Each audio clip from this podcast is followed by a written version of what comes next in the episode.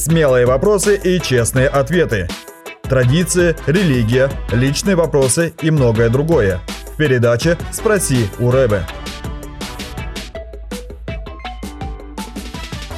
Следующий вопрос, он достаточно объемный, но интересный. Традиционная еврейская молитва, э, шабатняя молитва, она звучит так. «Благословен Ты, Господь Бог наш, Владыка Вселенной, осветивший нас своими заповедями и повелевший нам зажигать шабатние свечи». Но вопрос у человека возник следующий. Ведь нет в Библии такой заповеди, в Торе нет заповеди зажигать свечи э, в честь субботы. И, насколько я знаю, даже есть заповедь противоположная о том, чтобы не делать этого. Э, ну, не делать никакой работы и, в частности, зажигать свет. Так почему же евреи по всему миру используют эту молитву? И какой молитвой будет правильно молиться и корректно в данном случае? Ну, во-первых, мы знаем, что э, те иудеи, которые считают для себя это заповедью, они зажигают свечи, и обычно это делает хозяйка дома перед наступлением шаббата. Угу. Интересно. Перед наступлением шаббата. Это первое. Второе. Безусловно, такой заповеди в Торе нет. Даже близко. И, конечно, и в книгах пророков мы не видим такой заповеди. На самом деле, это, как мы можем судить, было такое практическое постановление в Древнем Израиле для того, чтобы можно было в наступившем шаббате не сидеть в темноте. Вот и все. Но, как и многие другие обычаи, и в данном случае такой практический обычай, потом были превращены в, сначала в постановление мудрецов, так называемый Хазаль, а потом это постановление было приравнено к заповеди.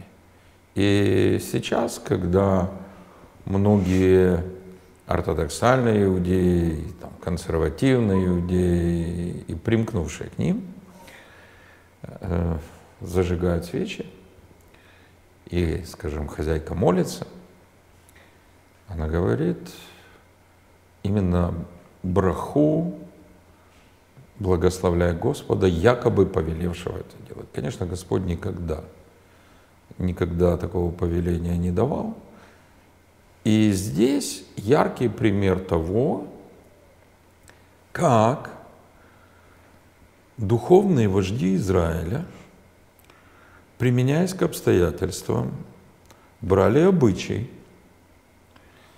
Этот обычай постепенно вводили в правила, затем этому правилу придавали законодательную силу. Так вот,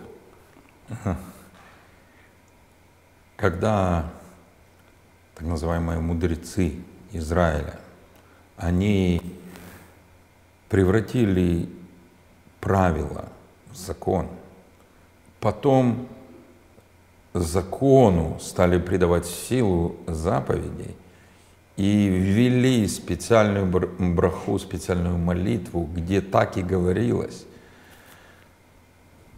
Благословен ты Господь, Царь Вселенной, заповедавший нам делать то-то и то-то, в данном случае зажигать субботние свечи. Они по сути своей приравняли свое постановление, которое первоначально имело практический смысл, к Слову Божьему, к Божьей заповеди, понимая, что в таком случае его будут повсеместно выполнять, так и получилось. Что происходит сейчас? А, эта заповедь стала чисто ритуальным действием, не имеющим в обычных условиях никакого отношения к практической пользе, даже для празднования Шаббата, потому что сейчас почти везде есть электричество. И тем более зажигание свечей, двух свечей – Особенно если это большой дом, вообще ничего не добавляет. И вот мы можем проследить вот эти этапы, которые на самом деле э, для кого-то выглядят трогательной национальной историей, для кого-то выглядят э, чем-то освященным великой традицией, а для кого-то выглядят определенным курьезом. И в зависимости от того, как люди относятся, они так и исполняют. Значит ли это, что мы не можем зажигать эти свечи? Конечно, не значит. Потому что само по себе зажигание этих свечей никак не противоречит Торе, никак не противоречит всему Писанию. Но молитва, в которой говорится, что это заповедал Господь, явно неправильная. Чем его можно заменять? Например, молитвой, где говорится, что Машиах – это свет миру, и он освещает наш дом. Не является ли, или если является, какой тяжести является это грехом для мудрецов, раввинов и людей, которые берут на себя ответственность, приравнивать вот такие вот человеческие постановления к Божьей заповеди? Насколько это серьезно, насколько это опасно и насколько это э, влияет сегодня на еврейский народ? Ну, я считаю, это вопрос крайне важный для всякого верующего в Бога Израиля, всякого верующего, искренне верующего в единого Бога. И действительно, согласно Писанию, нельзя прибавлять и нельзя убавлять к Слову Божьему. И даже есть предупреждение о том, что будет с людьми, которые будут практиковаться в этом. Поэтому вот такие духовные упражнения, которые приравнивают Божьему Слову то, что в нем никогда не было и быть не может, они опасны.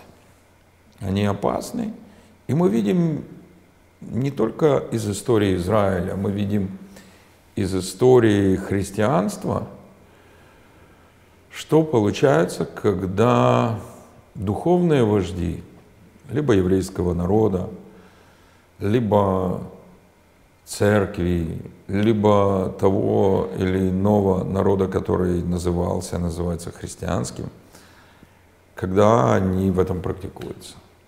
Это, во-первых, угошает Святой Дух, и, конечно же, огорчает нашего Господа и приводит к искажению вообще взгляда Божьего народа на Слово Божье, искажению воли Божьей и практики верующих задать ваши вопросы Равину и узнать больше о мессианском движении вы можете на YouTube-канале «Киевская еврейская мессианская община».